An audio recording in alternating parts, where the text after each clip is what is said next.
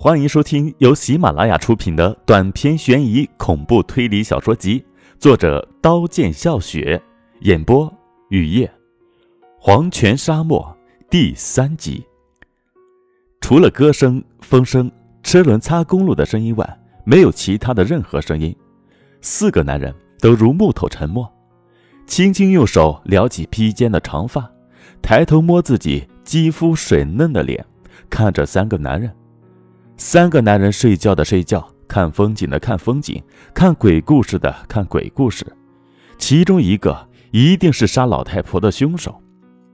这时候，青青想起自从找到地图后，就再也没有到网吧浏览怪异的帖子，看不见的老板也没有给自己打电话，而钱还是照样打来。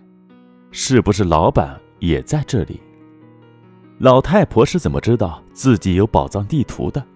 凶手又是怎么知道自己有宝藏地图的？在从菜市场捡到五百块钱到老太婆免自己的房租，天上掉下馅饼开始，自己的生活就发生了翻天覆地的变化，陷入了一场精心策划的巨大阴谋里。自己是他们的棋子，这颗棋子随他们到荒无人烟的大漠深处，迷宫般的古城，就算有再充足的体力。再无惧的决心，也不是他们的对手，而且在宝藏面前，每个人都是贪婪的，一定会再有人死亡。现在青青很后悔冒险，想退出这场冒险，已经在路上，根本不能退出。车过城市、郊区，进入一望无垠的草原，天陡然阴暗下来，凉风划过青青的皮肤，轻轻用双臂抱紧了自己。车开始加速，车后扬起一股沙尘。车过平原后，进入蛇一样盘旋到山巅的公路。山至少有两千米高，公路只能容一辆车。一边是绝壁，一边是悬崖。车缓慢地喘着粗气地往山巅爬，轻轻的脸贴在滚烫的车窗，望着不见底的深渊，心狂跳。只要有一个小小的意外。车就有可能葬身悬崖，尸骨无存。车上每个人脸上的表情都苍白肃穆，如在举行一场巨大的葬礼。车里的气氛也阴暗，如在地牢。车终于到达山巅，轻轻看见每一个人脸上的表情都极度夸张，夸张的好像不是他们自己的了。山巅的一块平地上铺了一张很厚、很结实的灰布。灰布上绣着梅花，火腿、鸡腿、北京烤鸭、馒头，还有无数的零食、熟食摆在灰布上，还有二锅头、啤酒。右手无名指戴着金戒指的平头男人从怀中拿出一张地图，在没有放食物的灰布上展开。每个人的表情和精神都集中到地图上，地图是青青从古树之巅寻到的地图。看着地图，轻轻想起了在石洞里看见黑袍男人剥人皮的情景，想起了绘图师、画师，觉得这张地图绝不是如表面所见的这么简单。四个男人看了一会儿，满脸茫然。长发垂下来的青青指着地图上的红线和红色的线形组合成的文字说：“这张宝藏地图上的线路终点是沙漠，也就是说，宝藏在沙漠下。”可是非常奇怪的是，这张宝藏地图上说的，公元两百年前，两国的军队在山里交战，一队大胜，大胜的军队到拜城枪杀掠夺，夺得无数宝藏，用马车、骆驼拉，用人背回国，途经一片沙漠，遇见一神秘女子，坐在沙漠之巅，白如雪，静如岩。是夜，万沙狂风，飓风飙来，士兵损失折半。第二天，他们又看见远方白如雪的女子，依旧稳稳地端坐在沙漠之巅，以为遇到幽魂。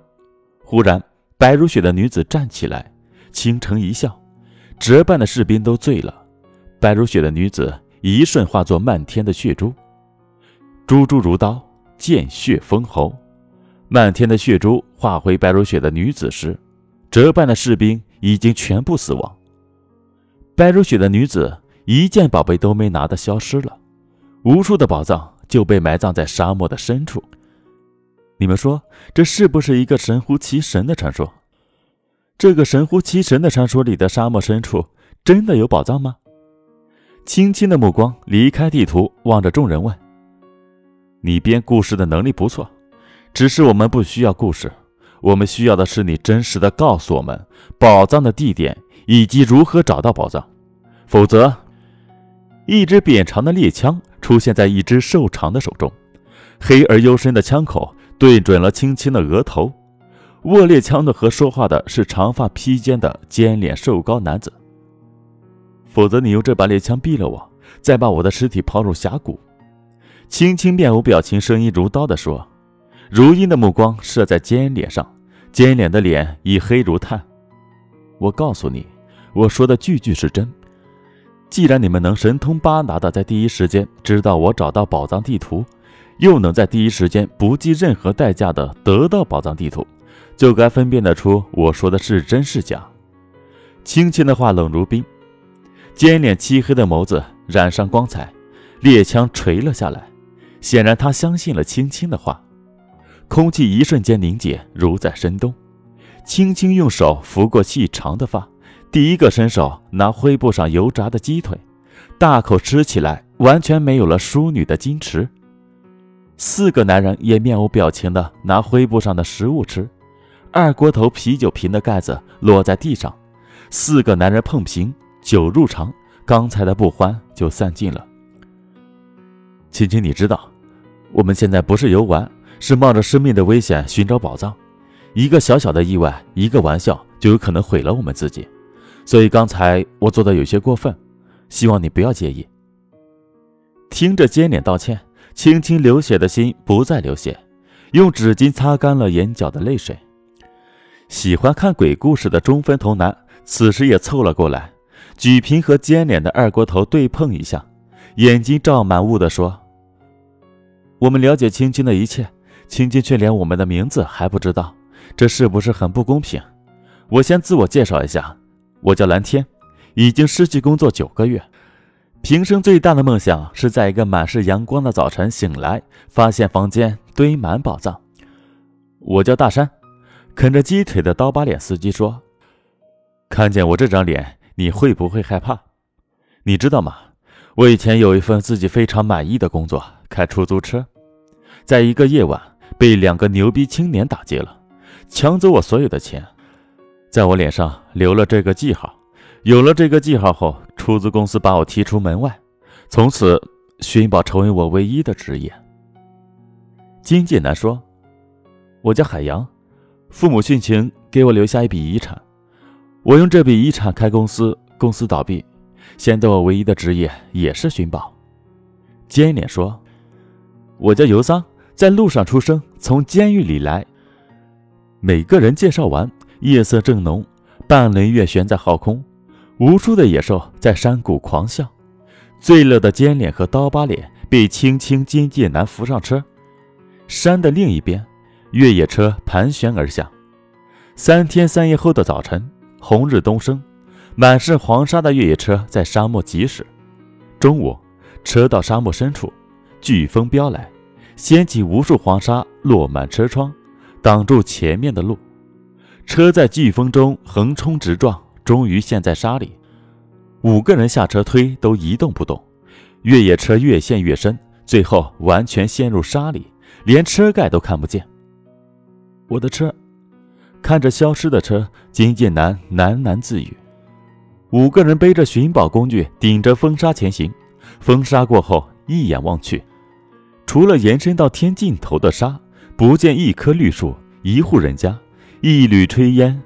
在这里，没有任何的生命存在。在这里活着的生命，都会丢失掉全部希望。烈日当头，青青浑身湿透，如洗过澡一般，双腿发虚。迈动一步都像拖着千斤重物，也疲惫不堪的蓝天只好背起青青。